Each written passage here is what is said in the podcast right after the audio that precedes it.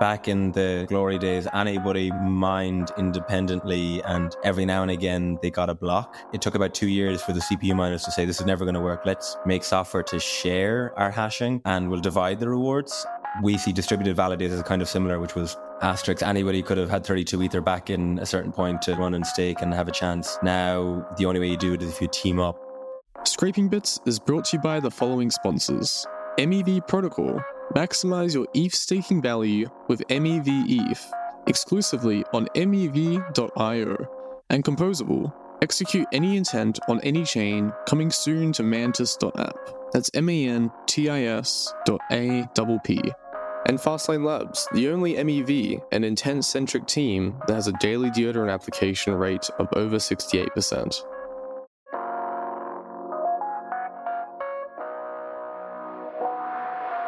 GM everyone, my name's DeGatchi, the host of Scraping Bits, and today I'm with Oisín, the CTO and co-founder at Obol Labs.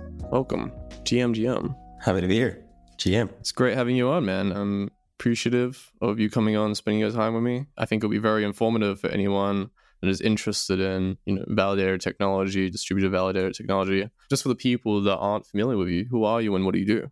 Yeah, so my name's Oisín. My background is in software dev and kind of DevOps. I first got into crypto in 2018 full-time, kind of heard about it in the 2017 bull run, joined ConsenSys, did about 2 years there in full stack, mostly in their tokenization business, working on security tokens back in 2019 and 2020 on Mainnet before gas got really expensive and that didn't make sense anymore. Left ConsenSys in about March 2020 at the bottom and set myself up self-employed. Over that time, I had figured out the kind of energy use of proof of work and was like, oh, this isn't great. I, consider myself like a, interest in the environment and stuff. I was like, how do I square this circle? And I heard about proof of stake. And at the time, proof of stake was going to be 1,500 Ether minimum. And that was like $500,000. And it was kind of unclear how severe slashing would be. It kind of implied that you could lose it all. And I was like, oh, if there's, a $500,000 risk that you could lose it all, bar the odd, really wealthy early developer, no one's going to stake this. They're all going to outsource it to kind of a professional entity to kind of do it as part of their core business. And I was really concerned that staking would be very centralized. That was 2018. 2 years later, when I was self-employed, I got picked up by Block Daemon to do Ethereum 2 R&D. I had been kind of running one of the early Prism clients on Testnet and following along with the proof of stake roadmap, particularly as it came down to 32 Ether in maybe 2019, and ended up getting involved with the Block Daemon team, helping design and ultimately build their ETH 2 staking stack. And then they happened to be very successful at Genesis, and we ended up running quite a large amount of the network in the early days. And then I was a little concerned. I was like, wait, wasn't I just kind of criticizing this centralized entity that would run quite a lot of stake? Now we're doing it. Yeah, and I was a bit maybe kind of confused, or I wasn't really sure where I landed. And along that journey, in about the end, really almost around Genesis, I got an intro to a community call for what we now know as distributed validators. And I kind of came on the call and there was a good chunk of people on it. And the idea was using a quirk of the BLS signature scheme to make what I would just call a multi-sig validator, or for in Web2 speak, a highly available validator, meaning one that can run on multiple servers. And so long as, some of the servers are online, your validator stays up. And at the time, having set up Block Daemon's infrastructure, I was like, oh, this makes perfect sense. Everything in Web2 is highly available. Your database runs on multiple servers, your Nginx, your Kafka, anything and everything that you run in enterprise software runs on multiple servers. So the idea that your money-making validator is something that runs on a single process and falls over, yeah, I was immediately sold. I was like, yeah, this is going to be a thing. But I was very much a DevOps at heart, and I was like, I'll wait until somebody else makes this, and then I'll just run it in my stack. And then I continued. At the time, I had been working on the tokenization side of things. That was kind of my specialty in the space, and was kind of mixing that with the validators. I built kind of an NFT issuance stack kind of before it was cool to some extent in retrospect. And one of the things is somebody asked me to make an ERC20 token for validators.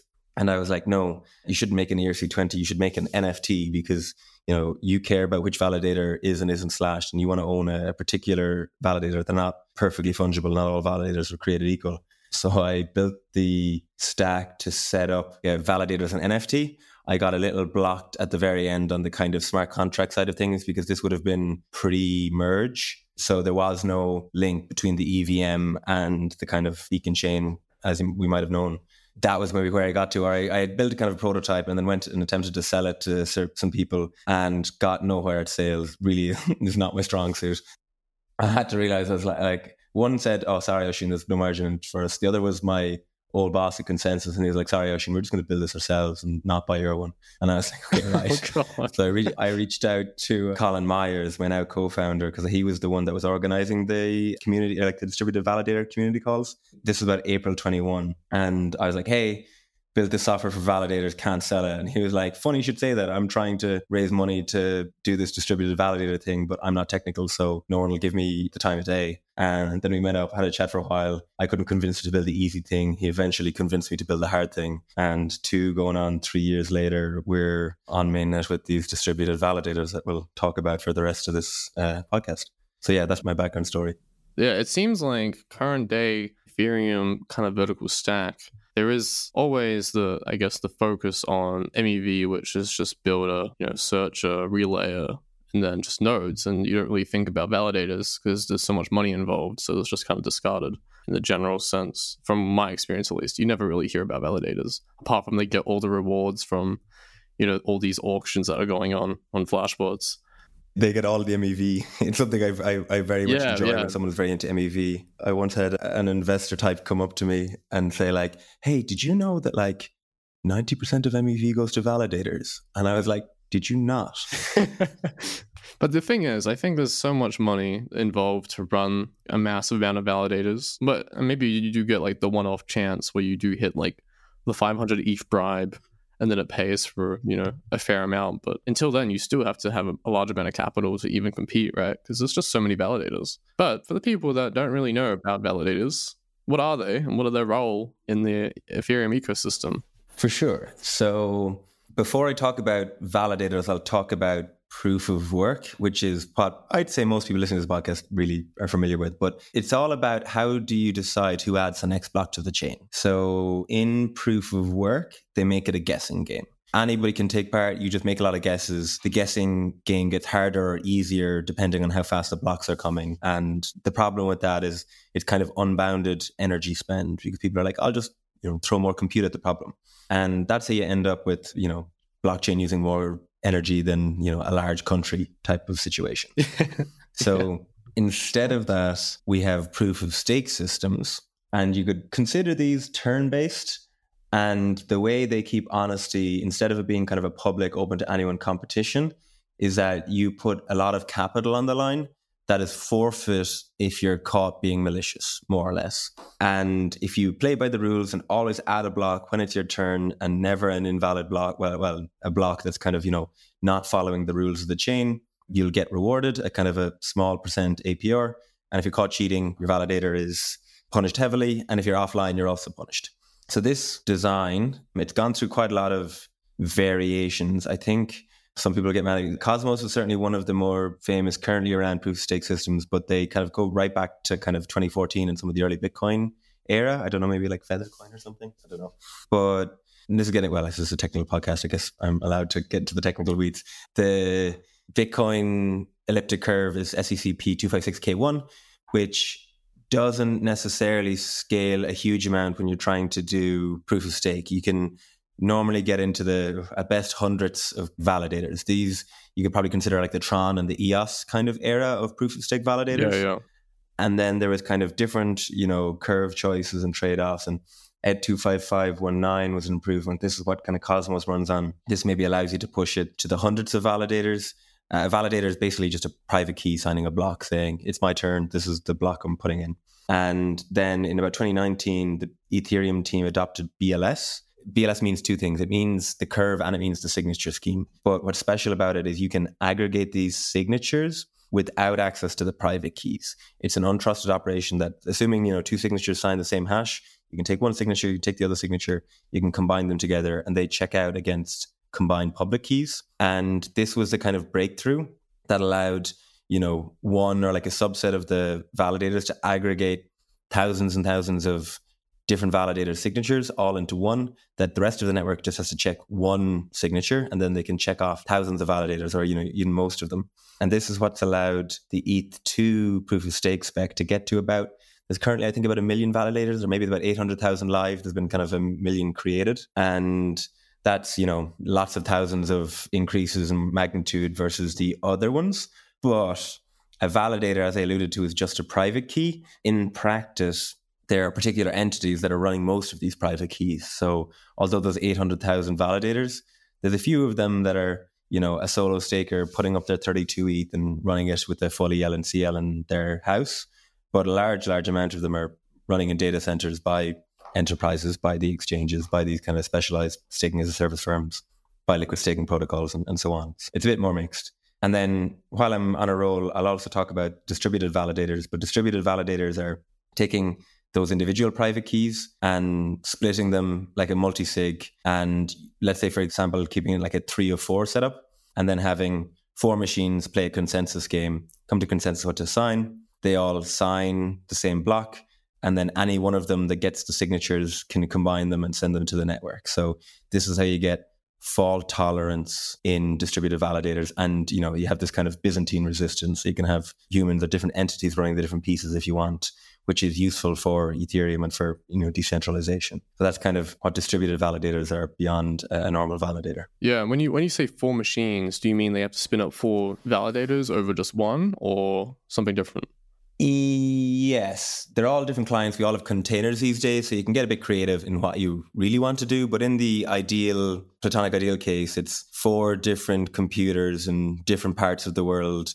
Better yet, each of them have different execution layers and consensus layers. So one might have Geth, one might have Besu, one might have Aragon, one might have Rekt. Yep. On the consensus layer, you have different ones. And each of them all have a variety of different pieces of software in the stack. They all have a third of the private key, to oversimplify, and 3 out of the 4 need to sign the message for a full signature to be producible. Are they all rewarded, or what happens then? Because usually it's just the one validator gets rewarded, and it's only one machine, so you can run on a single AWS. But if you're now splitting them all up, are you quadrupling the amount of servers needed? And the rewards, what's happening with the rewards as well? Good question. So both need to be taken into account. So I'll start with the rewards. For the validator flow to a single address. And this is where we've done quite a lot of work, and why I brought up the idea of tokenizing validators as NFTs a long time ago, is trying to figure out how to split these rewards without trust assumptions is something that I think is very important. It's been hard to do, A, because for the first 2 years, there was no join between the execution layer and the consensus layer. So a lot of our liquid staking protocol designs come from that era and don't have any kind of communication. So they mostly rely on an oracle that, you know, is trusted, that says, hey, this is what's going on in the beacon chain. Here's what our balance is. And were they to be compromised or something, they could just say, oh yeah, there's actually a lot more. There are some rate limits in the protocol, but it is kind of a trusted kind of oracle type of setup. But now that we have the chains merged, that has been a step in the right direction. However, the way that they've been merged, you might call it I think they called it the minimal viable merge. There's no API between the EVM and the kind of consensus layer. During block processing, they process withdrawals and they process what they call as skimming, which is where they kind of take the accrued ether beyond 32 ETH and push it to your withdrawal address. And both of these processes happen without execution, no kind of fallback or anything's being hit. I think they don't even think there's gas or anything. It's just this account balance is incremented during kind of post-block processing. And the next time, you know, something touches that account, the balance isn't what you would expect. And this reason, so when it comes to splitting rewards, you have to get a bit creative. So what we've recently released, and something I'm pretty happy about after many years of taking various cuts at it, is an oracle-free system to divide validator principal and rewards, as well as something that's, scalable is the first thing. Is it's not too bad to do it at all, but to do it with low gas has been something that's taken us quite a long time. We've now got it down to kind of 2 contracts, one for the withdrawal address, one for the fee recipient, which are the 2 sources of, you know, revenue for a validator. And It's built on splits.org's splitter contracts. They can be mutable or immutable, but the magic really is that they're pull-based accounting. So whenever you call the kind of claim or the distribute method on the contracts, That's where it's kind of checking its storage, saying, what did I write down the state was last time? 1 Ether, what's in it now? 33 Ether, okay, in the last while, 32 Ether has come out. That must have been a full withdrawal. So that goes back to the principle.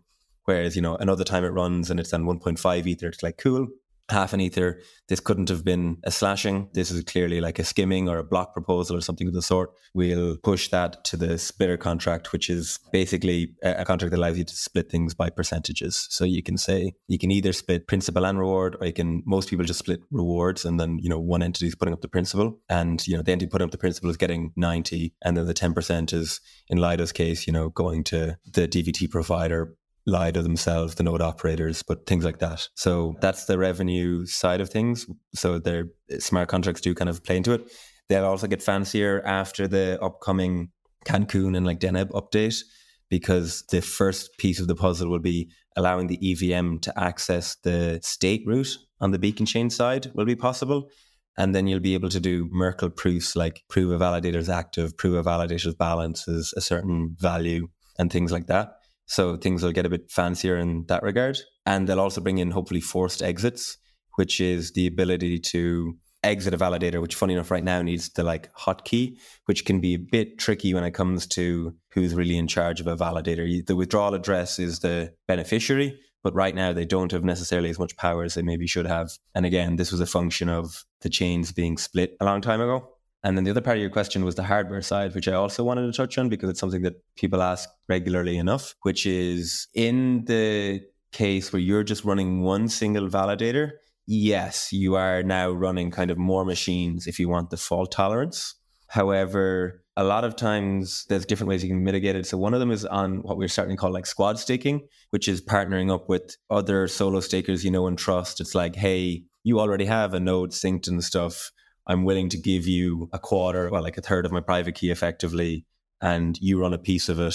Maybe I'll run a piece of yours if you want, partner up and stuff. So there's a lot of solo stakers that already have the sunk cost of a box that are happy enough to kind of put more validators on. And then on the enterprise side, most of these enterprises are already running many machines. And because of the lack of failover you have private keys, this is, I don't know if you're familiar with it, or maybe I'll say it just for those of your audience that aren't. The biggest way you get punished in Ethereum is getting slashed. And I think out of the 100 slashing events in the last 3 years, 99 of them, if not more, come from somebody running the same private key in two locations by accident. They kind of failed over on one box, put it on another, the primary comes back, and then they sign two conflicting messages. That is interpreted as an attack on the network, and that will get you a minimum of a punishment of 1 Ether and more if you're a large validator. A lot of validators get slashed this way. So the one thing you can't do is fail over a machine that dies. Or if you do, you want to be extremely sure that the original one doesn't come back. And that can be quite difficult to do unless you have physical access to a machine and you can kind of plug it out at the wall. I had a funny story. It didn't actually happen to Ethereum nodes. It was a different chain, but there was a fire in a data center in OVH, and it wasn't great. There was, nobody injured, but they're the anti-fire suppression shuts it off and stuff. And all those machines are gone for the foreseeable, but 3 or 4 months later, they were, finished the repairs on the data center and they turned the power back on. And in the wings of the data center that weren't burned down, the machines are perfectly fine. And they came back online and they booted up and they started validating again. And if you were in an Ethereum context, that would have gotten you slashed. If you had many months later been those machines are gone. I'm just going to, go running away again. So a lot of these enterprises over provision and have only a small amount of keys per machine, or they're doing something fancy in the cloud. So either they do bare metal, they keep a relatively small blast radius, or they do something in the cloud where if a machine dies, they can detach the disk and reattach it to another one and kind of trust software in that regard. But the cloud is extremely expensive to run servers in, as you probably know, or certainly relative to bare metal. So with distributed validators, you all of a sudden have, cheap software-based fault tolerance instead of hardware-based fault tolerance. So instead of having an expensive machine with dual network cards and RAID arrays and stuff, you can be nope, give me a commodity bare metal machine that costs as close to nothing as I can put one piece of my stack on it. And so long as I have 4 working commodity servers, that will have better uptime, generally speaking, than some of the cloud-based systems. And the cloud-based systems are particularly also struggling for performance reasons, not just kind of cost. So at the low validator size, you you have one, you have 10 validators, it is like an increase in hardware.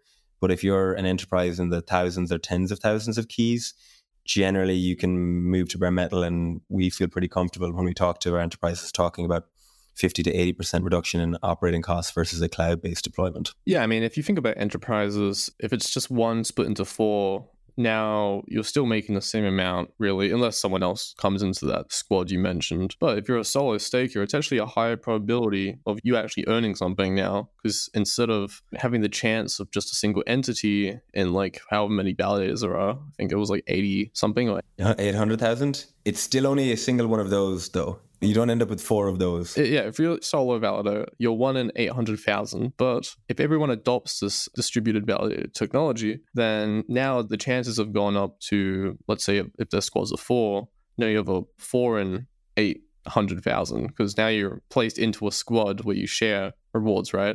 So it's actually better. Yeah, that's assuming each of the people in the squad is bringing a full validator into the mix. There's also the situation for people that don't have 32 Ether where they're like, hey, we all have 8 Ether. We can all go and, you know, make it up to 32 Ether and have one validator between the four of us. And that was what I was going to kind of say is I sometimes give the analogy of the evolution proof of work went through, which was back in the glory days, anybody independently, and every now and again they got a block. But it took about 2 years for the CPU miners to say, this is never going to work. Let's make software to share, our hashing, and we'll divide the rewards. And that, was the invention of like mining pools, which is how all of Bitcoin works these days. So we see distributed validators as kind of similar, which was, asterisk, anybody could have had 32 Ether back in a certain point to run and stake and have a chance. Now, the only way you do it is if you team up. So, 4 or 8, or we have 10 people putting up like 3.2 Ether each to run a node. And that is great that you can take part in the set, but I would say that it's not the most economically feasible to kind of continue to subdivide your rewards and further. But that's where kind of some of the liquid staking protocols come in and some of this delegated staking, and why I spend a lot of time worrying about these like splitter contracts and how to make them kind of immutable and like trust minimized. What I'm hoping, and we've kind of seen a bit of so far, is that these large liquid staking protocols that want to decentralize their operator set are like, cool, you 10 solo stakers, only 7 out of the 10 of you need to be, working on online. We'll take those odds. We'll put 100 validators across your machines and we'll all give you 1% each. And that's kind of $2,000 a year instead of $20 a year if it was just one validator or something. So that's kind of some of the things we're doing with Lido and like other people at the moment, is convincing them to decentralize their operators. Actually, I can talk about EtherFi. They also have a public, which is, putting their, liquid stake protocol capital on solo stakers, or just generally more diverse node operators. Than when it's a solo thing, you have to kind of trust the enterprises. But when it's a group, it becomes safer to trust kind of the long tail, you might say. Yeah, 100%. There's three things. There's a question of if one person fails in a group of four, do they get slashed or are they saved by the bell from the other three? As in, like, are they slashed or are they saved? So this touches on our delineation between our version 1 and our version 2. Back in the original days when this was kind of a research item and it was first produced at like DevCon 4, the vast majority of the like time spent on that talk was, how do we provably figure out who's being lazy and punish them so that there's not like a free rider problem? And it's quite difficult to prove a mission. And we were struggling away with it when we were kind of getting Obol started, and I was kind of agonizing over trying to not introduce something that was pretty easily cheatable or gameable and stuff, because you kind of probably realize as soon as you set down the rules, the rules change. And eventually I was like, oh, to hell with this. Let's just make a best effort distributed ballot first, and let humans sort it out on the human side for the first trial of, if they're not happy with their counterparties, they can just shut it down and like start again. And our version 2 is, well, it's multi-phases, but one of the phases is bringing in a tribute. So you can say, hey, you were down for an hour a day. That's fine. That's within our kind of agreed upon SLA, but you've been down for a week. Here is a proof. So you're slashed. The bond you have now posted is slashed. But yeah, we kind of said there's not necessarily market demand for the crypto economic game right now. And that our logic was like, let's just make the software and make it good and let people use it, and then we can get fancy with the kind of crypto economics second. Yeah, I wonder, like, the first, I guess the intuitive solution would be just don't give them any money if they don't, you know, sign it. But do you want to put admin control on the splitter contract? Do you want administration over that flow of funds? But also there's the question, is it all random? Like, are the squads being generated like with a new validator each time in a squad, or is it always the same squad? Another good question, and a difference between our version 1 and our version 2. So in our version 1, you trust your counterparty. You find them on the internet or, you know, like a Telegram chat, and you say, like, you invite somebody's address and you're like, you put in their ERC20 or whatever, and they are the only ones that come and can like sign approval to the terms. And then once they have, it can proceed to the distributed key generation. And at that point, you know, you activate it with the 32 Ether and you run it. So yeah, there are other people that go for the totally permissionless route, but you're back into, we need to punish people. And you also have to worry about like Sybil attacks and stuff. So I just was like, to help that, let's just make the software for known counterparties, no built-in kind of dynamic reward and punishment. If they want to put a multi-sig as like the controller of the split so that they can just kind of update the split, that's on the people that deploy it. But, you know, we as Obol weren't like going to be arbiters of performance or, you know, monitoring or everybody or taking kind of, anyways, control over those splitters and stuff. So we've gone the simple, I call it the simple end. And, you know, we can add in lots of those features and like do some of those work in like the longer run. But the goal is firstly, you know, to give out this technology for the most part. Yeah, 100%. I think when you think about the system that's always changing continuously and you're handing out these, you know, sections of your private key into a group, I just imagine some attack of, okay, you sent it to, let's say the entity is running like 100,000, for example, which is pretty improbable maybe. But anyway, let's just say it is working. Like if you send to like these, let's say 5 different groups, and each 5 group has one of these entities and entity validators, and you're sending them different private key sections each time, eventually they're going to be able to build that private key. So I wonder, unless you send the same private key the same time, so it's not distributing different parts every single time, which makes the most sense. Why would you send different private key each time? Well, this is around rotation. It's one of the features that everybody asks is like, hey, can we remove an underperforming operator and add a new one? I'm like, working on it. Yeah, we'll have something published, but it scares me so much to like leave behind key material and be like, hey, we've done a very fancy rotation of our Shamir secret sharing setup. I when we were designing this, I was like, if I was the other side and somebody said, hey, we've a bad lever, or we think they've been compromised, or we're having a dispute with them, do you want to just leave them with a piece of the key and rotate ours, or do you want to exit and recreate the validators? I'd be like, exit and recreate the validators. So I shipped our version 1 without, and it's something everyone really like gives out to me for. They're like, we want to like add and change and stuff. And I'm like, yeah, but it's hard and scary, so we will do it. And we have some research on our forum about it, but you take kind of 1 or 2 looks at like some of the posts and you're like, oh, I can see why they didn't immediately start this. It's just pages and pages of like math. Yeah, like I think the V1 makes sense. Like anything dynamical and continuously rotating, obviously, brings in a lot more challenges than static, and especially with trusting, you know, a validator set, which is like the premise of Ethereum, where everything is actually being confirmed and building the blockchain. You don't want to. This is like a very vital thing. And, you know, speaking about security, what do you think are some vulnerabilities that can actually occur, and how you're mitigating against them in both V1 and how you're thinking in V2? Yeah, this is actually one of maybe the most important design decisions that we made early on. And I'm grateful I was stubborn. When the EF researchers and I were kind of originally bashing out the spec, one of the design goals that they had was not to make any changes to the normal spec for a validator, that we will perfectly fit within the existing spec. And that was kind of one of the goals. I was like, cool, yeah, let's, you know, plug along. And then I consider myself a DevOps. I didn't really know that much cryptography, undergrad and CS, that's about it. And was learning about BLS signatures and the fact that they're additive, and particularly the homomorphically additive is the fancy word, but it basically means you can add signatures for the same hash without access to the private key. Whereas most people, when they think of doing these kind of multi-sigs. They're doing some sort of MPC where it's like sending around private keys and crazy things. With BLS, all of the private keys can be separate. So long as you're signing the same object, anybody can combine them. And when I had this kind of like moment, like one of them said it kind of very like nonchalantly, and I was like, wait, we can build this software without access to the validator private keys.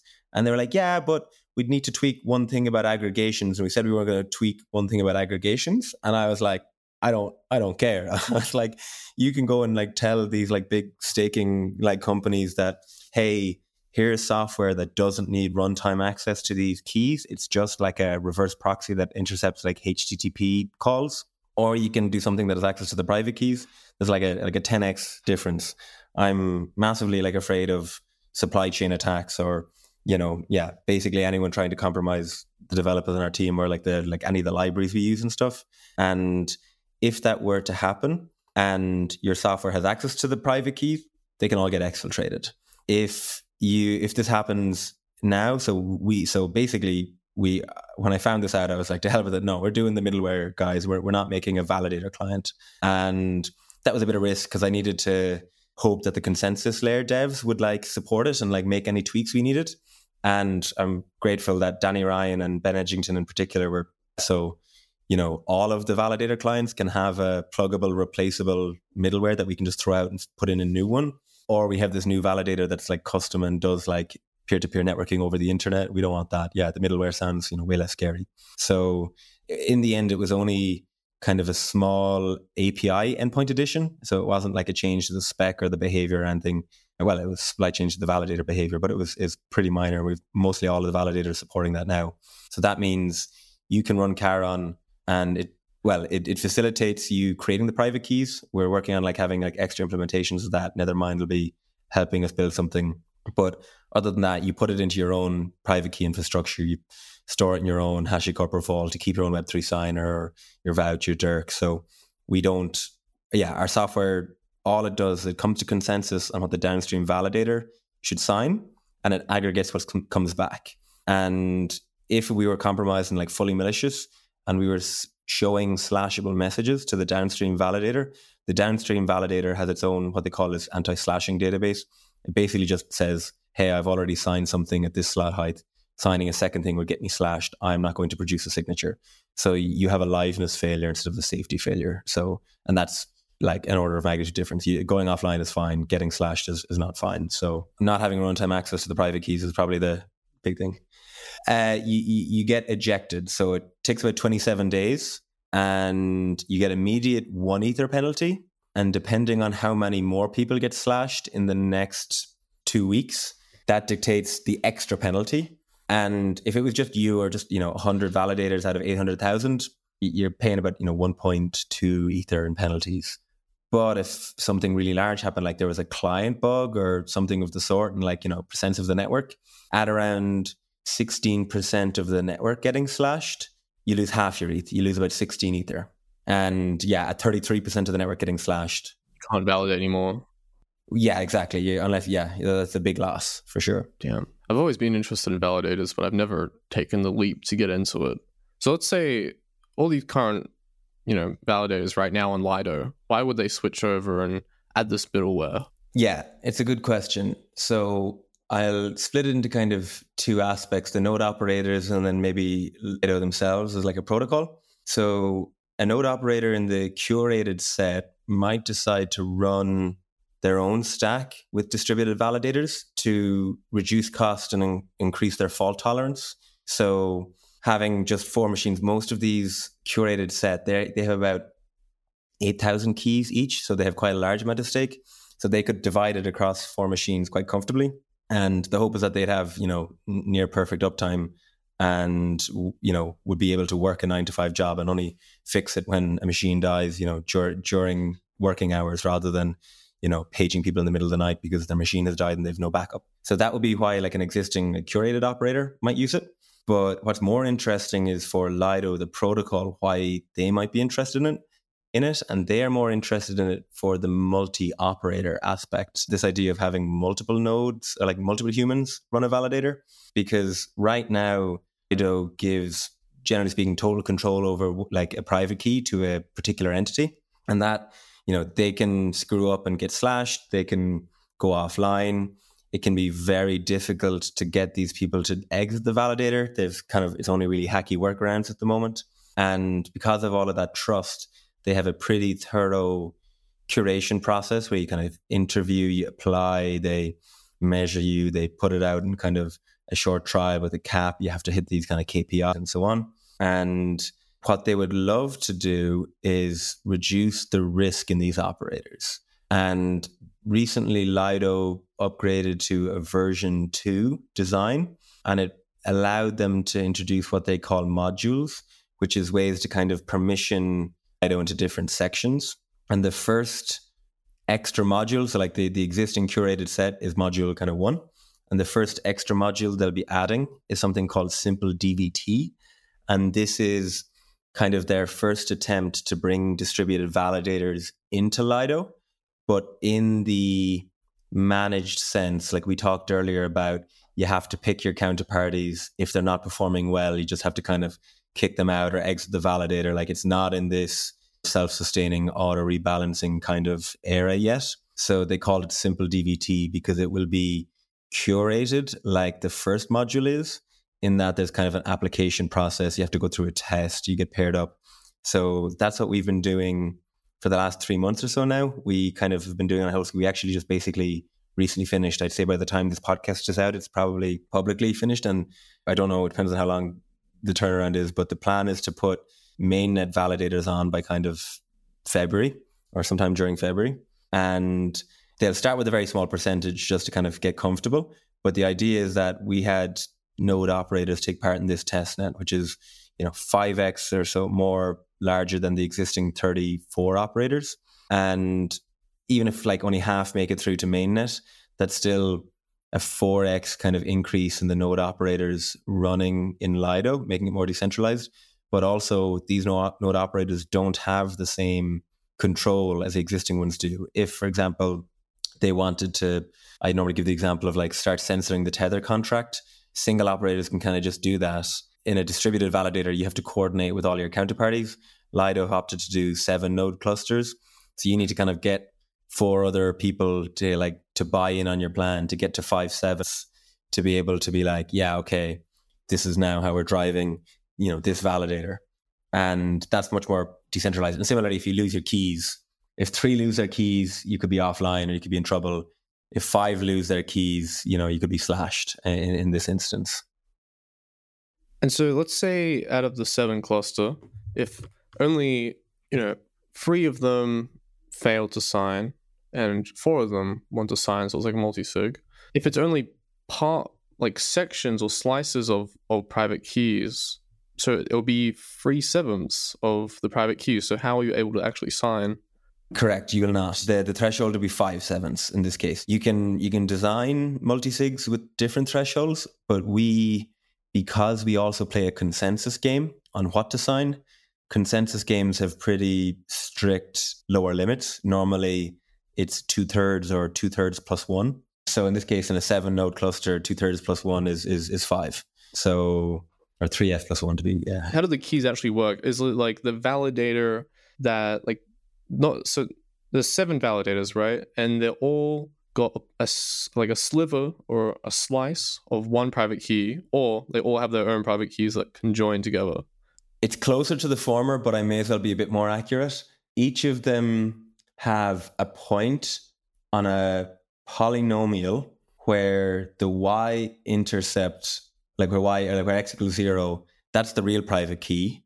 But none of them know what that is. They just have some random point, and someone else has a random point. And you can figure out the equation of the line when you have 5 points in this instance. So it's not actually a private key per se. And if you gave it to someone, it's only meaningful with those other private keys that people have. It's not necessarily a sliver. They are like actual private keys, but it's a private key.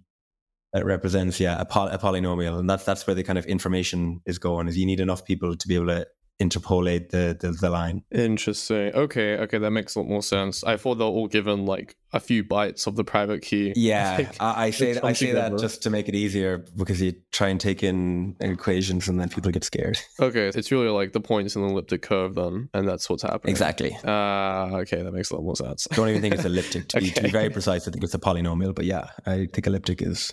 whatever. Okay, interesting. Okay, so we've talked a lot about the V1. What are the challenges that you face when doing the V2, which introduces the continuous dynamical systems? And even a thought I had when you were speaking about the rotations is maybe you can do like a reputation-based system, kind of like Flashbots. Not similar, but if someone gets slashed, well, they have a less probability of being entered into the next kind of groups if it does happen than like someone that hasn't been slashed.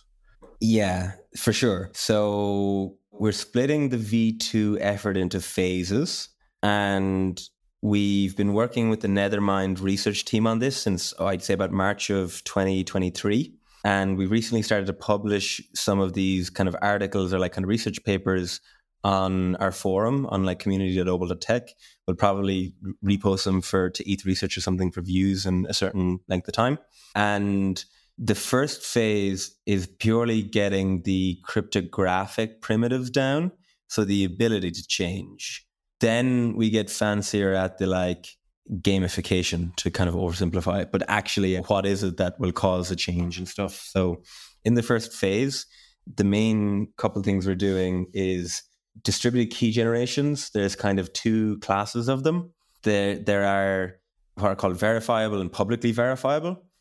A verifiable DKG is just something that you can, if you took part in the DKG and you have like one of the pieces, you can check that the protocol was followed correctly and that everyone actually did what they expected. But if you're if you don't have one of the private keys, you can't tell. And then a publicly verifiable distributed key generation is the same thing, but with a proof that's, a ZK proof or something that anybody can verify and say okay, this DKG followed the rules. They have a valid proof at the end. So everybody, probably has the proper piece. That's one of the things that, something like a Lido would like to see, because they don't have any of the pieces. They're just like, how do I know you guys even created a private key and didn't just, pick one off of the ground that you found? That's one piece around public verifiability. And the next piece is around re-DKG or doing the rotation. So I've now given that clarification that everybody's really holding points on a polynomial. You can pick a new polynomial with the same y-intercept, and that's a totally fresh set of keys to everybody. And that's effectively what a key rotation is. You have some kind of hidden information game where those of you that are going to the new polynomial know, and those of you that are getting removed, are not being told the key information. But it's hey, yeah, we now all have these new points on this new line. It still goes through the same y-intercept, so it's still basically the same validator. And the game is how do you provably, pick that new polynomial while leaving out the person that you're leaving out and stuff. And there's liveness issues. If you can't get everybody online, can you still make it happen? Can you still say, hey, here's this, point to multiply by. Everybody just multiply by that point and you have the new keys. But then, the person you're trying to leave behind can also do that. So it's a bit tricky. And then there's maybe just the loading inside is the last piece to point out, which is everyone does the new keys, but they probably do it on a dev machine, or that it's not necessarily, this comes back to I don't want to have runtime access to the private keys. I don't want the runtime binary to sort this out and do it all on demand, or at least not to start. So it'd be you load in the new key stores and the runtime says, oh, hey, it's like an almost describe it as an SQL schema migration. It's I was on revision 2 with this hash. Now I know revision 3, which is going to be on this hash. You wait till everybody knows the same revision 3 with the same hash. And then you're cool. From next epoch, we're running on the new one. And you kind of, do an in-flight swap over. And they're the kind of pieces of the puzzle that all have to meet. And then we have to update the Solidity as well to be hey, Solidity, here's the new breakdown or whatever. So they're all the pieces that kind of have to meet in the middle to make the editability, just the feature happen. And then on top of that, you can kind of get into reward and punishment and when and stuff. Yeah, the initial thought I had was, well, if you're distributing all the polynomials, then if you can do it in advance and know who the next group is, you can generate this new key or new polynomials for everyone in it. And so you can do the rotation, and then that guy's already kicked out. There's a new group, and so let's reset again. I don't know if that would work, but then you have to create the keys in advance. And if someone is not actually, he fails to join, then maybe you have to subsidize another guy with it or create a new one. Does that sound kind of on track? Yes, it is. I think normally to get away from the pre-creation, most protocols force everybody to contribute some entropy. So you have no idea what's going to happen as a result. But if there was no entropy, you could kind of plan ahead or try and guess. You're never kicking me out because I've crunched and grinded all of the different options or something. Yeah, because I'm thinking right now it's all pre-established, these groups. And in order to do rotation, well, it's still pre-established right now. Like, how is the key distribution actually done? And how do you ensure that if someone does get kicked out, what happens with the key distribution again? So there's a new player in that party that you have to redistribute. Yes, it's a good question. So giving it to the new person is easier than somehow not letting the old person find out. So giving it to the new person is a threshold of people is enough. They can, figure out the equation of their line together. They can decide on their new line together, usually by contributing entropy. So they've all randomized it together. And then they have the new one. But again, there's still five of them involved. So they can just give the new person another point on the line collaboratively. So that's how the new people get keys.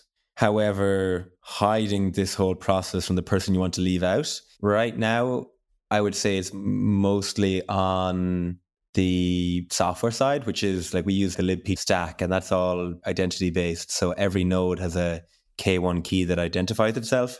So you'd be going into this process of like a change operator. You'd be like, remove this K1 key, find this new K1 key, and give him the new pieces. So I should clarify, the node, the binary, has its own like kind of node key, and it's operating on many BLS key shares. So like what we're doing here, well, we're doing both. Is we're talking to a new K1 key. It's like, hey, new K1 key, here's a load of BLS private keys for you. We've done a rotation, and you just basically don't communicate over P2P with the old guy. You're like, no, you're on the naughty list. You're blacklisted. You can't contribute entropy. You can't be involved in this. We're just going to pick a new one, and we're going to, forget stuff. So you can't see what happened. Just either like we all now have new key stores. And the only problem with that is liveness. If there's in the 7-person cluster, you're kicking out one person and the 6th person is offline. 5 is enough to do the rotation. But how do you give that 6th person when they're back the extra keys? It'd be great if there was a bit of a proof they could just see and be like, cool, I'll multiply my private keys by said proof. But again, you have to keep out the bad actors. So you can see why I didn't ship this in my first version. Yeah, it gets super complex. When does the key distribution actually happen in the process of validating a block? Yeah, so I was going to say key creation might be the thing. It's actually much, much before. It's when you're provisioning the validator at the very start. You pick a private key and you register it and assign your 32 ether. So you say, this 32 ether is attached to this public key. You could create that key just randomly rolling dice or picking in a central location. We instead have a distributed key generation, which is what I described, where it's everybody contributes some randomness, and that's how you kind of divine the equation of the line, rather than just having the private key first and then arbitrarily picking a line and giving it to people. So it's quite important, because otherwise one person has the private key, and if they get a virus or a keylogger or something, kind of game over. It's much safer to have many people have a piece of the key. Well, there was another thing I was thinking of. It's, okay, what if this group is already selected and now the block is being proposed and they're meant to validate it? What if they just generate it all live as they're meant to be validating?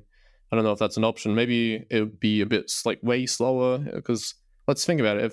If they're all going to actually validate this one block, they're already all in the group, and so they should all be connected to each other and can send or create this key together somehow. Or maybe it's just coming back to the same problem as you all need to do the thing to do the thing.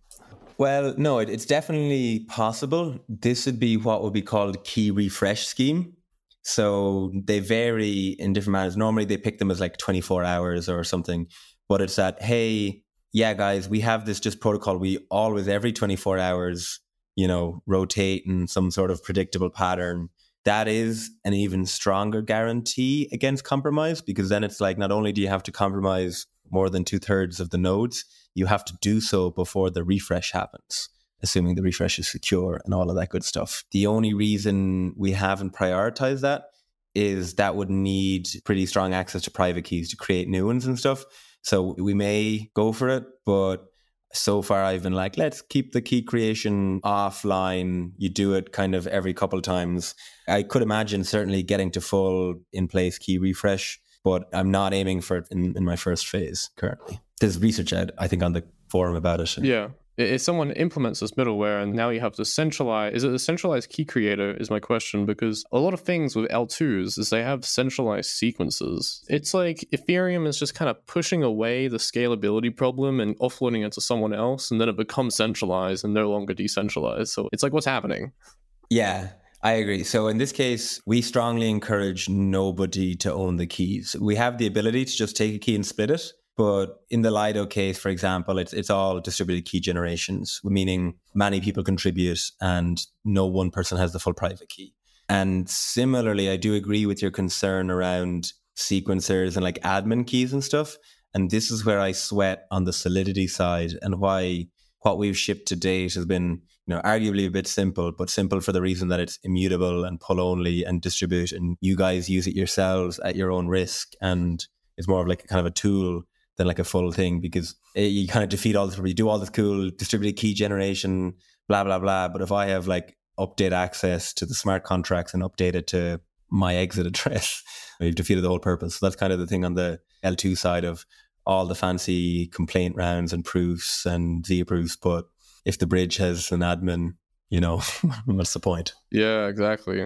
Yeah, that's the one. I was actually talking about this before at an episode with OX Porter and from Zsync, and we're talking about decentralized sequences. And I thought that would be really fun. I don't know if anybody's actually doing a decentralized sequencer. So I think anything decentralized, and anyone can come up, and it's, you know, distributed as well.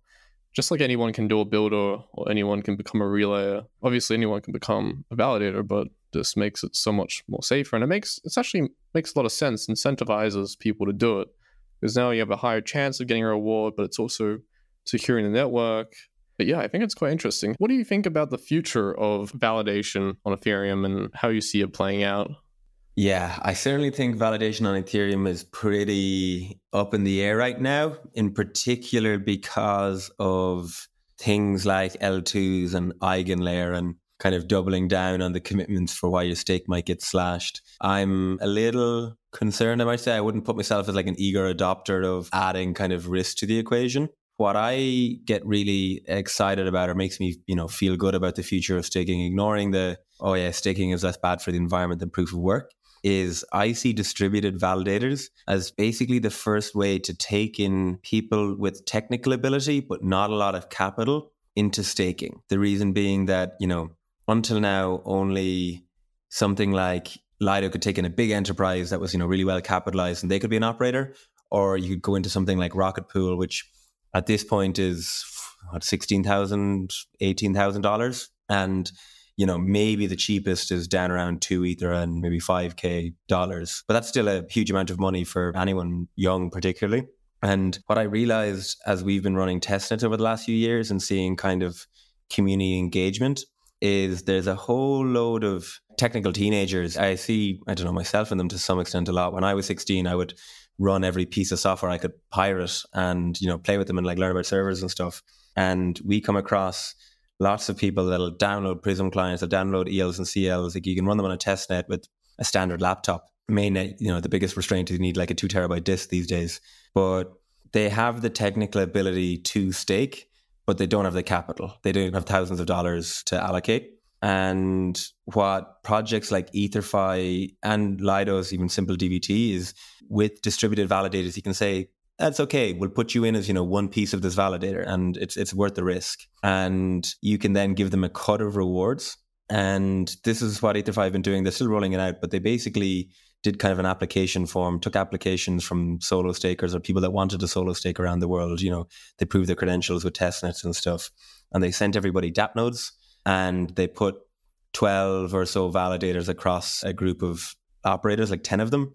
and they started dividing the rewards. And I think in November, one of the first payments went out, and they'll, you know, still only rolling it out. But I think one of the guys is a Kenyan guy who is running his node from a small town, and I think like hooked up to Starlink and stuff. And he got like a $30 payout, and he was like, class. $30 is, you know, a non-trivial amount of kind of daily living expenses in that part of the world and stuff. And one of my kind of feel-good things is I'm hoping I can use DVT and use these kind of Obol splits and get one of these liquid staking protocols to put 100 validators on a group and pay for some kid to go to college that wasn't going to go to college otherwise, being like, yeah, I run this box and it makes me $2,000 a year, and those $2,000 a year is, you know, what allows me to go to college or something like that. That's the, I don't know, the feel-good side of I'm glad I don't do MEV or like do like a leveraged DeFi protocol or something. And instead what I hope to do is, you know, get the long tail kind of paid and get like Ethereum more decentralized. But then on the techie side, yeah, there's the editability, there's the L2s, decentralizing sequencers, base sequencers, how like validators will be very integral in L2 access. We kind of even talked before we started recording about futures and block space demand for like validation slots. There's definitely a lot to view on, you know, can a distributed validator sell to an L2 sequencer its sequencing rights on promise of being slashed by EigenLayer if it doesn't do it or something?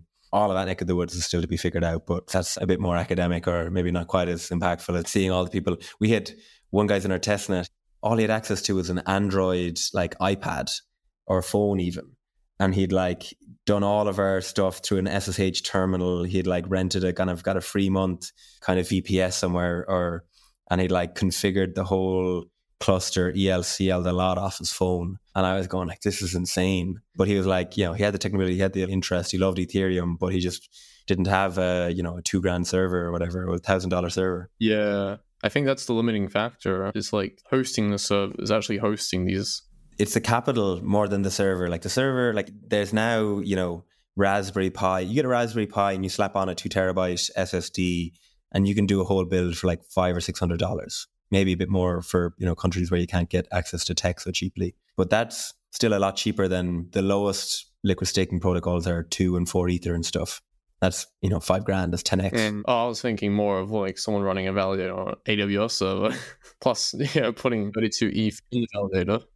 Never run a validator on an AWS server. There's like basically no scale that's profitable anymore. Like even if you had 5,000 keys, your operating cost is crushed. I'll tell you, this is, again, a technical podcast, so I'll mention why.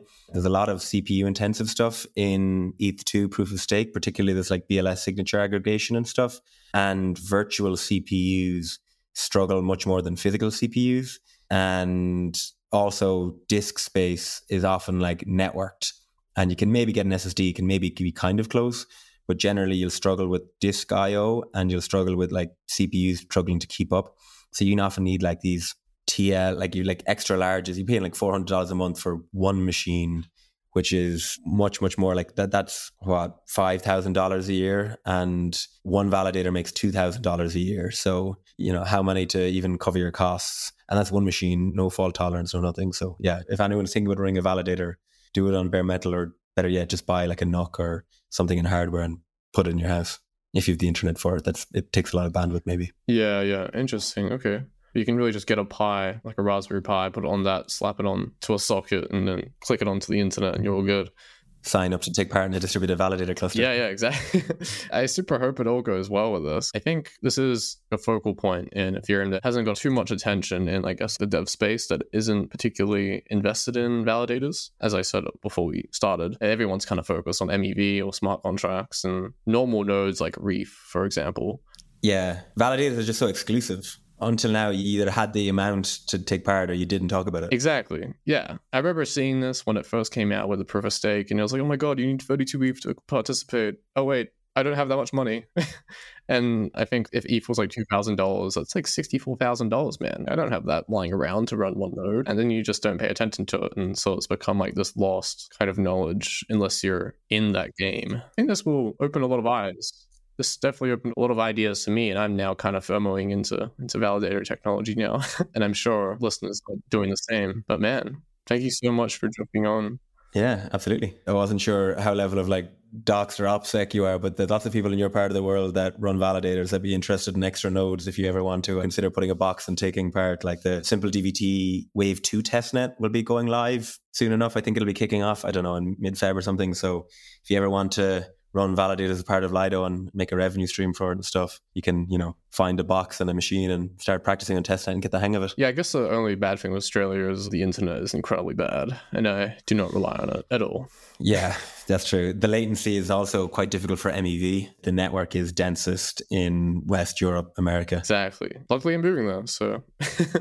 But man, thank you so much, Oisín, for coming on. I really appreciate it and telling us about the validator world and hopefully the future of validators as well. It sounds really, really interesting. And I think a lot of people should actually look into Obol, and hopefully everything goes well and Lido starts using it and everyone else that has a validator, you know? But yeah, thank you so much for jumping on. I really appreciate it. And hopefully we get to talk again soon in the future. Absolutely. Thanks for having me. I love an excuse to talk nerdy about this type of stuff and not stay too high level. Of course, we'll definitely have you on. But until then, all the best. I'll talk to you later.